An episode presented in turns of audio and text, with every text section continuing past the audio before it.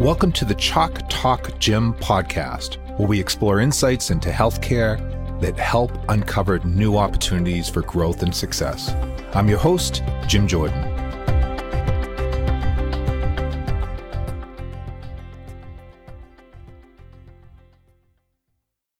Our guest today is Jessica Gibson. Jessica is CEO of Ariel Precision. Welcome, Jessica. Why don't you tell us a little bit about yourself? So, I'm Jessica Gibson. I am CEO and co founder of Ariel Precision Medicine and essentially got started in the healthcare space with my undergraduate degree University of Pittsburgh, where I studied emergency medicine, I was in gastroenterology research for a couple of years and then jokingly say I realized I don't want anything to die when I go to work. And I have this degree in emergency medicine. I became a paramedic and had a friend that said, You have an incredible background. You can carry on a decent conversation, come to California, and we'll get you set up with a job in industry, DNA sequencing services, and moved to California right after college. Started working with a company called GeneWiz that was acquired by Brooks Life Sciences, and then quickly recruited in the pharmaceutical pharmaceutical industry. And I built up a really successful career there. They call it the golden handcuffs for a reason, but probably about 10 or 15 years into my career, wanted to do something different. So I founded Ariel with Dr. David Whitcomb, who was chief of gastroenterology and nutrition at UPMC for almost 18 years, because really aligned with the vision of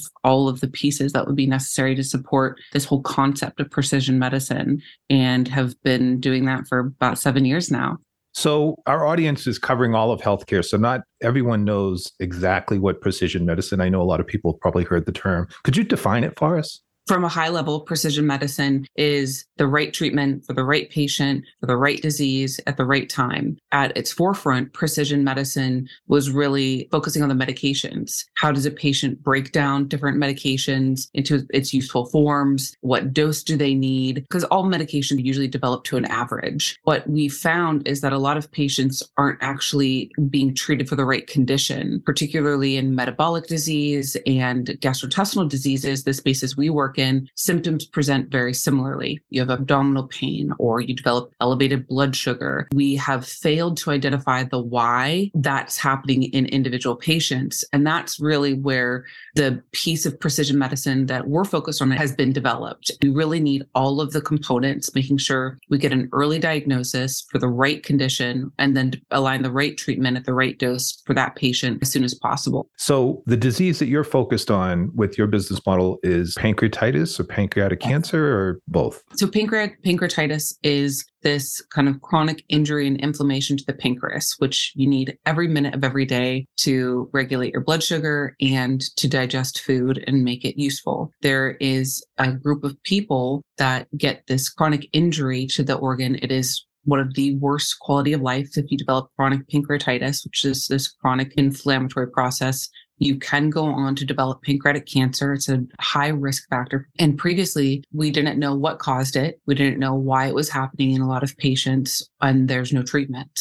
And over the course of our work in the past, you know, seven years, we've completely mapped that out. We can put these patients on different nodes and see how patients like this have progressed and why, and what treatments are going to stop that process, that pathobiology, and essentially restore the patient to health or stop that damage process. But it's a challenging disease and that's unacceptable. So, when you started this about a decade ago, the model was really more genomic prescription based. But now we have artificial intelligence, which wasn't something back when you started this. And so, with its evolution, are you now able to gather data and create prognostic insights? Yeah, I think one of the things that we're benefiting from is a significant amount of data that has been generated over the past 20 years since the Human Genome Project was completed. We mapped out the entire genome we now know what most of the genetic mutations or genetic variants do. So, what has the availability of large data sets and artificial intelligence enabled? We've been able to learn from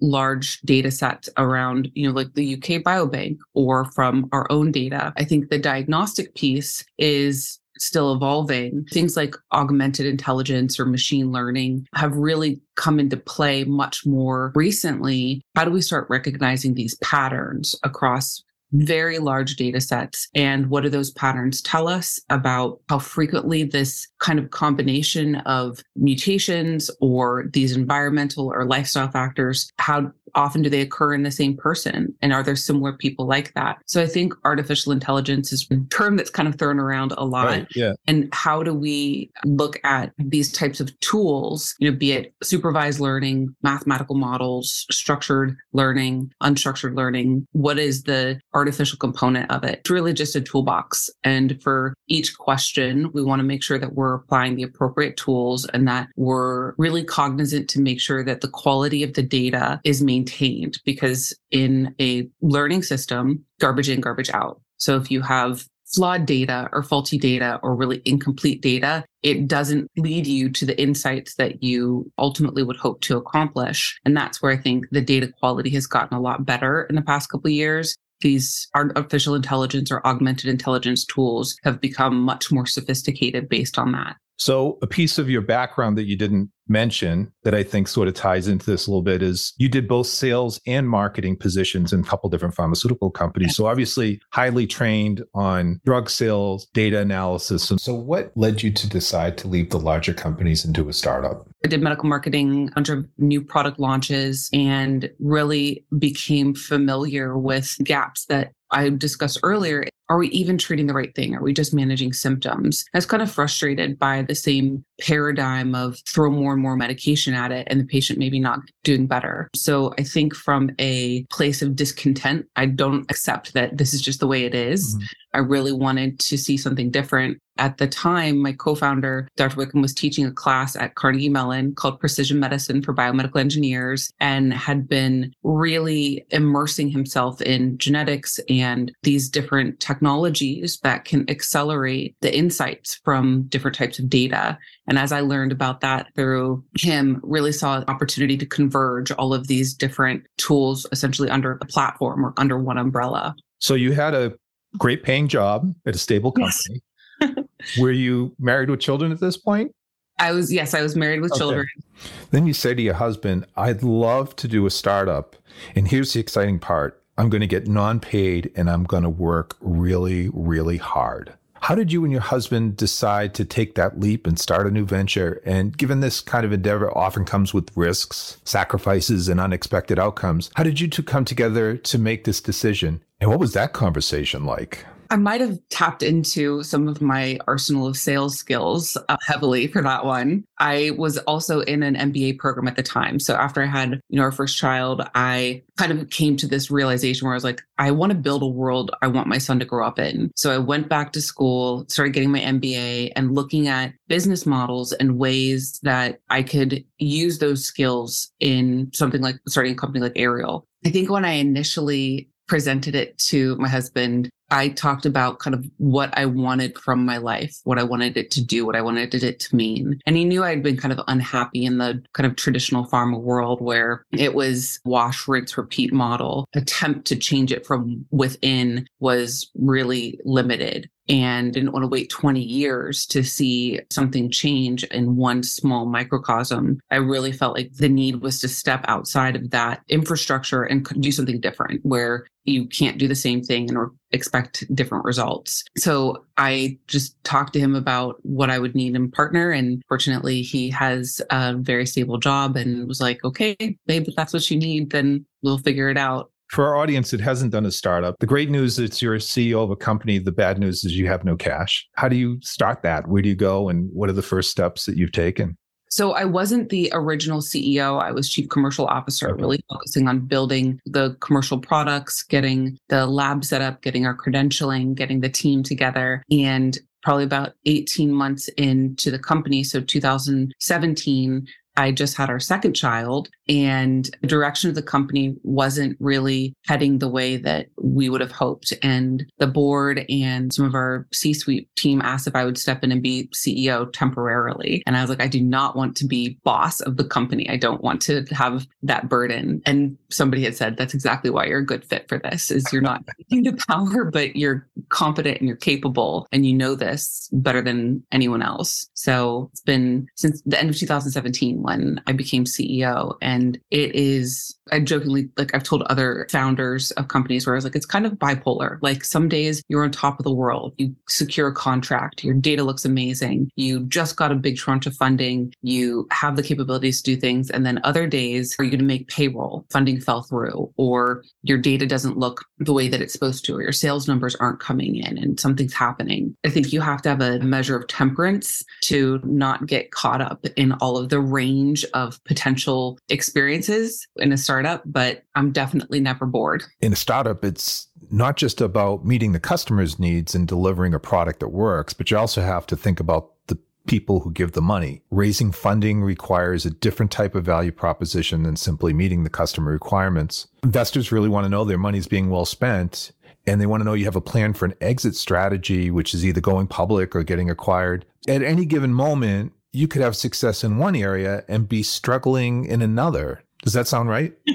it's kind of like having 50 different browser windows open simultaneously, and they all have to get attention and some equal measure because they're all interrelated. So it has been, I would say, the best education I've ever had is doing this because I've learned every single process of the company, how to position it, how to maximize value for shareholders and customers and our team members, and how to deal with these black swan events like COVID. How do you put yourself in the best position to still be successful despite external challenges? Jessica, we've talked in the past that a, a, CEO can be the loneliest job in the world, particularly in a startup. Your board, your employees, and even your spouse don't want to hear your worries or concerns because, quite frankly, it scares them. So, where can entrepreneurs turn when they're struggling to raise capital and have someone to talk to without relying on the traditional support structures like family and friends? Where do you go? Who do you talk to?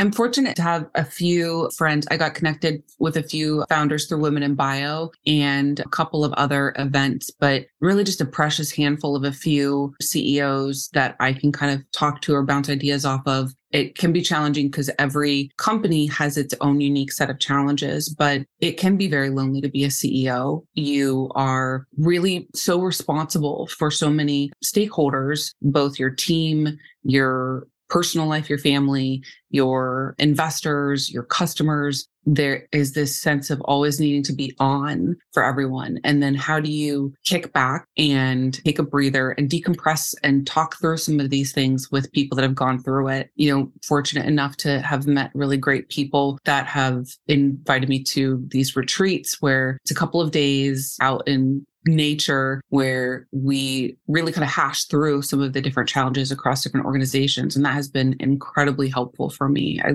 look forward to every time I can go to that type of event. It's, it's really important to find that network. And at the same time, you obviously have boundaries of confidentiality and other things that you're dealing with. So I always think it's great to be part of a national network where someone's at the other end of the country in a different business model and could care less. Now, when you think of your current organization, where does it fit in the health healthcare system? How does it plug in? I think that's one of the things that when we initially started the company, we have had to adapt and evolve because the healthcare landscape changes so rapidly. You have to not only understand where your product fits currently, but how are you going to be positioned to the next phase of where healthcare is going? Can you share your thoughts on where you're taking the company to meet this new future? So, right now, we offer genetic insights to patients and providers about what are the biologic processes driving their symptoms, what are the best practices or treatments, interventions, or medications that can address that.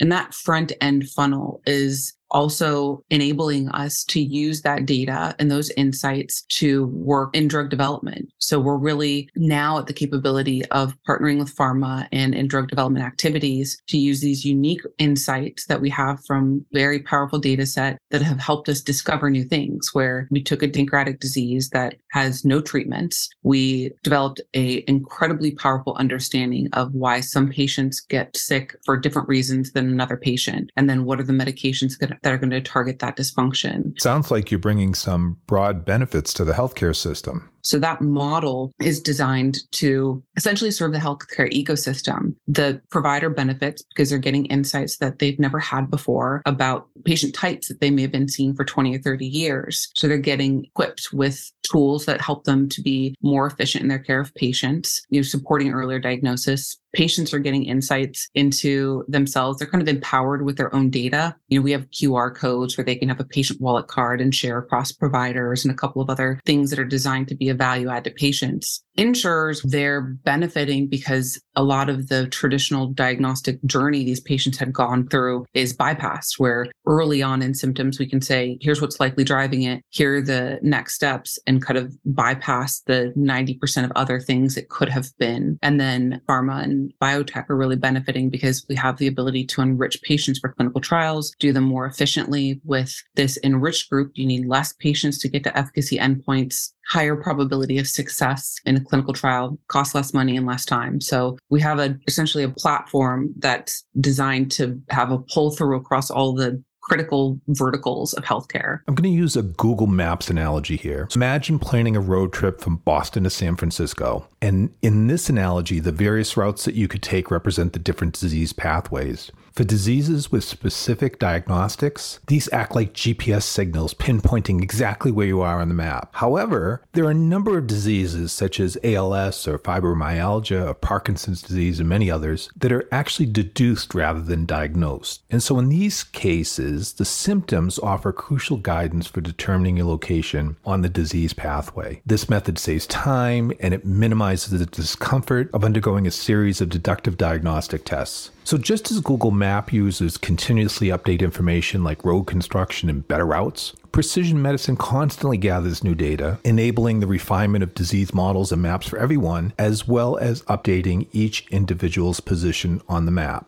Similar to how Google Maps assist in navigating potential obstacles and detours during a road trip, precision medicine allows healthcare providers to identify upcoming challenges and proactively address them. By comprehending a patient's location on the disease map, these healthcare providers can more effectively tailor treatments and interventions to each person's unique needs. Did I get that right? Is that analogy appropriate here? That's absolutely correct. And I think that was the piece that had always been missing in my exposure in the pharmaceutical industry is you have very narrow inclusion exclusion criteria where everyone essentially looks the same on the surface. And you have responders you have non-responders you have people that have adverse events we are really cleaning that up where it's more sophisticated in the way that we identify who should be on which medications for drug development to prove that there's efficacy. And it also de risks them from being put into wrong patient and potentially risking a clinical trial where if the right patients have been selected based on their mechanism, that drug may have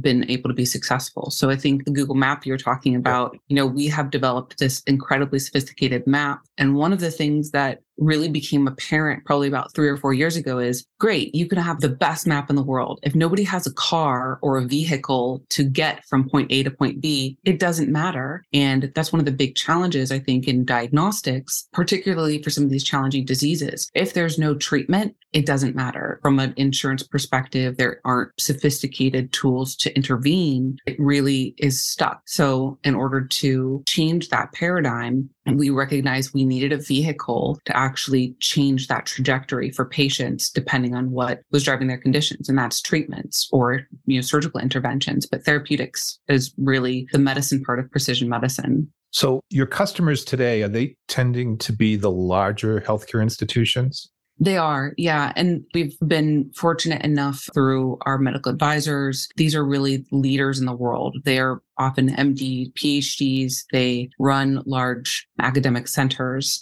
And that's been essentially how we essentially started by working with the national leaders. And fortunately, over the past couple of years, we've been able to start working with doctors that see patients earlier on in their disease journey. So ones that may have traditionally referred to that specialist, maybe a more general gastroenterologist or an internist. So we have the ability to meet patients earlier on in their journey versus you know 10 years after they've gone to every provider in a system you know starting to work our way down towards those more first encounter providers So today, you're in the biggest hospital systems in this country. What do you anticipate are the challenges in scaling precision medicine technologies? I think interoperability is one of the biggest challenges that scaling technology, like what we've developed and, and other types of technology, has really stood out as one of the biggest barriers. So, fortunately, we have electronic medical records. It creates an infrastructure for providers to quickly access information. Unfortunately, due to the unique nature, every single practice or every single institution has their own version of electronic medical records. So,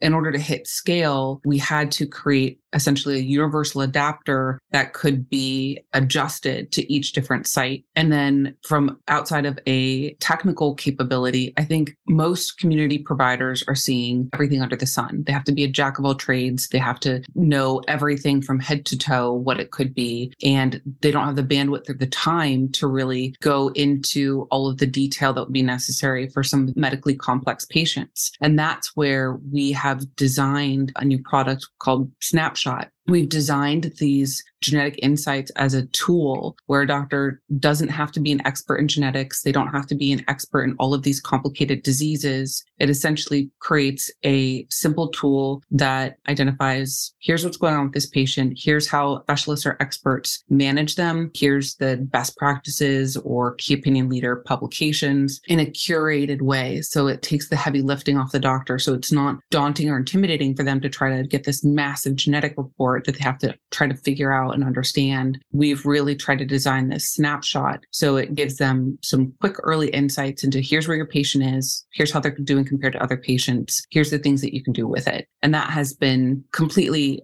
different, I think, than the way that providers have traditionally engaged with this type of information. So, when you look at the rapid changes that are happening in this space, how do you keep up to date on all this? I'm actually, much to my husband's chagrin, there's like a part of my brain that needs new information and needs to be challenged and grow. So during COVID, I went to um, Harvard Business School and got certified in disruptive strategy. I am now finishing my capstone project at Stanford Medical School on artificial intelligence and healthcare applications which I am learning from other organizations and case studies how different technologies are being deployed. And it kind of starts creative process. I'm like, okay, here's what we have. Here's a similar way in which we can overcome this challenge with a validated model or this other type of tools. And I read a lot. I don't watch TV, so I keep up to date on stuff and keep my finger on the pulse of what's going on. So, what are some of the resources that you follow? So, from a business perspective, I look at like Crunchbase and what's going on in the funding world. On LinkedIn, there's a couple people that I track and kind of see what's happening, medical conferences or announcements for what companies that have a similar or parallel business model are doing. I get uh, precision medicine magazines and biotechnology magazines. I really try to take a sampling of the universe, but I will admit I am always aware there's things that I don't know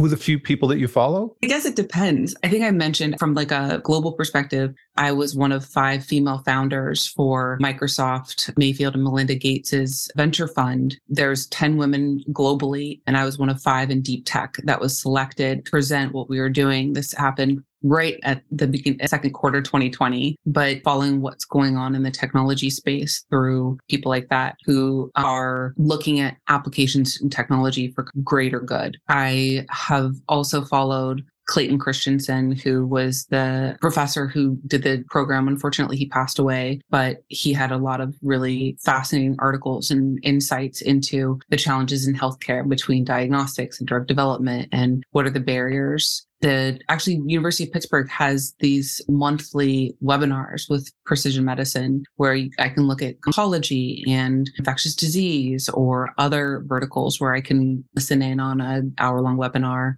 As I said, Crunchbase kind of gives me a daily recap. GenomeWeb, I get some daily recap. If you saw my inbox of the things I haven't been able to get to, that would probably tell you more of who I'd like to follow. Well, I think having a thoughtful personal knowledge management system is critically important, particularly when you're doing technology. So, on your journey thus far, what is the biggest lesson that you learned? I think I have been the beneficiary of a lot of people that have gone before me, people that have incredible experience in various aspects of healthcare and regulatory affairs in pharma and diagnostic and technology. And I think having the humility to listen and take their insight, understand and learn their perspective and grow from that balanced with what information to take in and integrate and what information is not relevant. There was so much rejection in fundraising. it is like, it is just a daunting thing. I think one of the challenges that I have become more aware of is the disparity in female funded companies. You know, especially the past year we had, it's very difficult for fundraising. Less than 2% of capital was going to women led companies. 2%. percent mm hmm That is abysmal. So there is this sense of I am not going to allow this type of disparity or injustice to compromise all of the value that has been built into this company. I'm not going to roll over and be like, oh, well, it's just harder. It kind of puts a fire in my belly. But also to stay motivated, I have to have that human element. So I was fortunate enough to be invited to become a board member of the National Pancreas Foundation last year. And they have these patient stories or these patient interviews yeah. to talk about it. And like that is my anchor in a lot of ways. Where I'm like, why am I here every day? Why am I putting in all of these hours in this daily grind? And there are people that don't have the luxury of waking up not in pain, or they watch their child suffer every day. I am so fortunate to do what I do. It keeps me humble and it keeps me motivated. So I'm getting to see you get glossy eyed here and you're making me glossy eyed too. I, I, think that startups are very personal. And when I talk to doctors and nurses. Their motivation is to get up and help people every day. And for those of us who have left big companies, we saw through the products how we can help people. But then the startup is where you're not only delivering a product that can help a bigger population, but as you're doing your clinical trials and as you're scaling, you know these people inside and out, and it's personal. It's very yeah. personal. We have people organically coming to our company website sharing their stories with us, saying, I'm desperate, my child, this, or my husband, this has stolen our life. That human element really, it cuts through all of the kind of perceived barriers or challenges and it keep you on track because if you're not going to do this, there's nobody else that's equipped to be this kind of solution. And I don't have like a savior complex, but I have a lot of empathy where I can see myself in their position. What wouldn't I do for a loved one? What wouldn't I do to make sure that I would be here for my children? And that's the reality these people are facing. And I think that that has been a very important human element of why do we do this? What do you do to get your energy up? Do you run? Do you meditate? I really learned in the past couple years to create safe space of time where this is dedicated to family. I unplug, we travel, we try to go to the mountains or take time away for family. I do barre, which is like ballet. I love that. Keep up those good endorphins.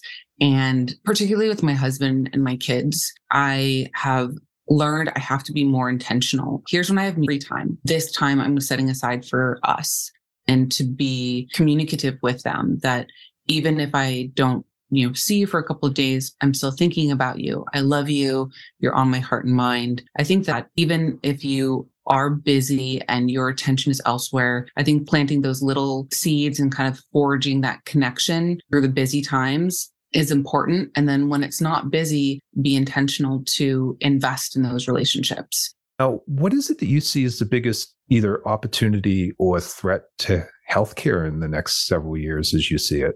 I think with the advance of you know, the type of technology we've developed here and all of these systems kind of post COVID, essentially evolving from an older model of healthcare, I think we can be more intentional and proactive. I think we can deliver precision medicine to these patients earlier on to be more intentional with our actions and less reactive, where we wait until you have this symptom or this disease or this level of damage or destruction to intervene. We have the ability to be more preventative, but it is that balance of how do you motivate people and put up those incentives to be more more intentional. A lot of the fee for service model our healthcare was built on is the sicker you are, the more I can do, the more money gets made, but that's not sustainable. And especially in the United States, we have double or triple the spend of other countries, and yet our health outcomes are not better. We're like 11 to 13 in every given year in terms of ranking, right? We're yeah. So I think that there's an opportunity to learn from other successful models and use technology to create more efficiencies in the ways that healthcare is distributed you know, tapping into virtual care and more real time monitoring of patients' conditions, empowering patients more with their data, where we can help them mitigate some of the consequences that they just didn't know about in the previous couple years. I do think that if there's any good outcome from COVID, it's been telehealth, telemedicine, a little better sense of customer service. Right. And I think these tools can see a pattern and how do we bring variants to doctors versus doctors chasing the variants? When I think of your mission, that's sort of what you're bringing to the party.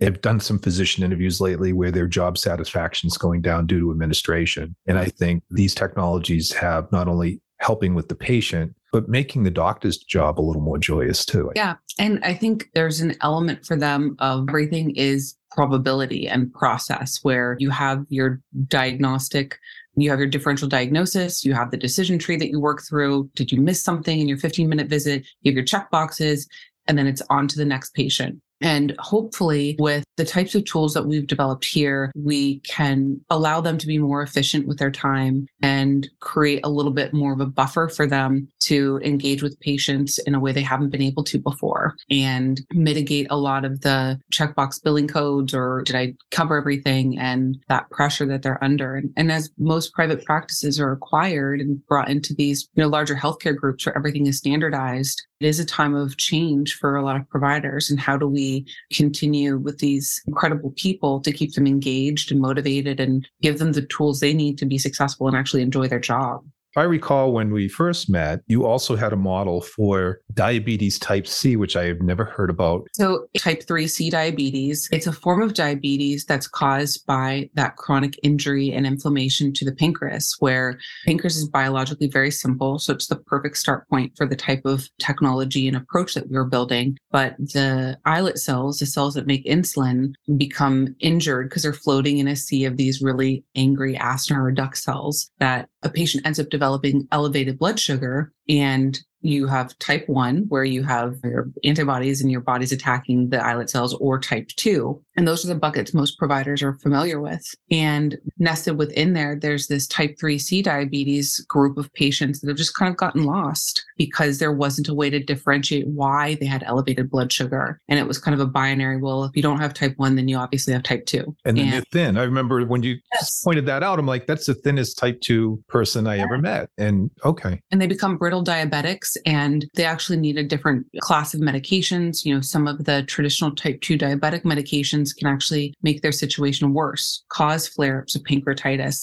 They become brittle diabetics very quickly. So their blood sugar just continues to become challenging to control and they're, they're thin. So I think developing the tools to differentiate type 3C diabetes is the first step. And then how do we tailor different treatment path for those groups of patients? That's all aligned with what precision medicine should look like. So, when you think about developing new markets, you often need startups because they can micro focus on a problem. Are there any bigger companies out there yet that are dealing with multiple models in precision medicine? I would say the closest space is really in oncology, where you have various capabilities of tumor profiling and developing chemotherapies or medications to that tumor type. So, what are you thinking about next? When we think of kind of the next application of our technology, we are looking in liver diseases, in metabolic diseases, in intestinal disorders, because one of the cool things of using kind of the mathematical models that we've built is you can look at how that affects the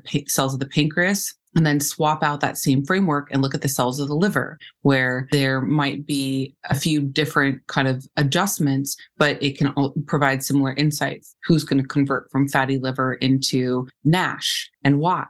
Those types of things are within our capability right now. We just they're resource dependent so but it's on the list. so i think you're sharing with us too the kind of the market development that's necessary for this space and then at some point in the future when all these individual models are perfected, you can come together and offer a bigger value proposition to institutions. Do you have a sense of how long you think that's going to take? I mean, I think what's actually feasible, maybe even within the next five years, is to deploy this at physician network that specializes in these diseases yeah. and show how this model not only create better patient outcomes, it saves an incredible amount of time and money. The doctors have access to things that they never had access to before. So digestive and metabolic diseases, gastrointestinal diseases, these kind of physician networks that specialize in that can benefit from having it real time you see a patient, here's where their trajectory is taking them, and here's what you do to change that. Or they present with symptoms, abdominal pain or others, saying, here's the 10% of things that it's most likely in this patient, and you can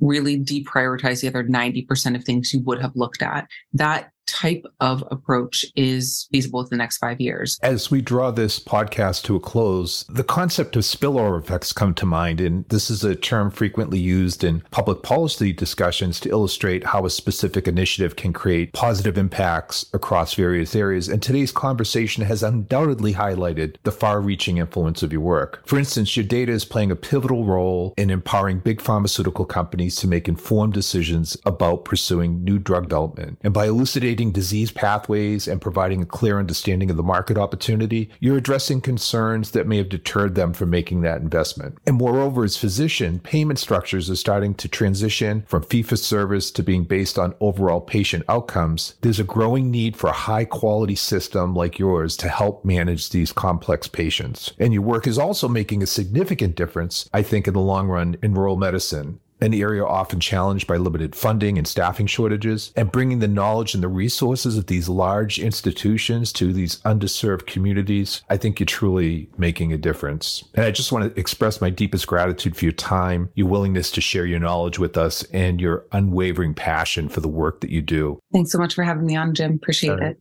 Thank you. Thanks for tuning in to the Chalk Talk Jim podcast. For resources, show notes, and ways to get in touch, visit us at chalktalkjim.com.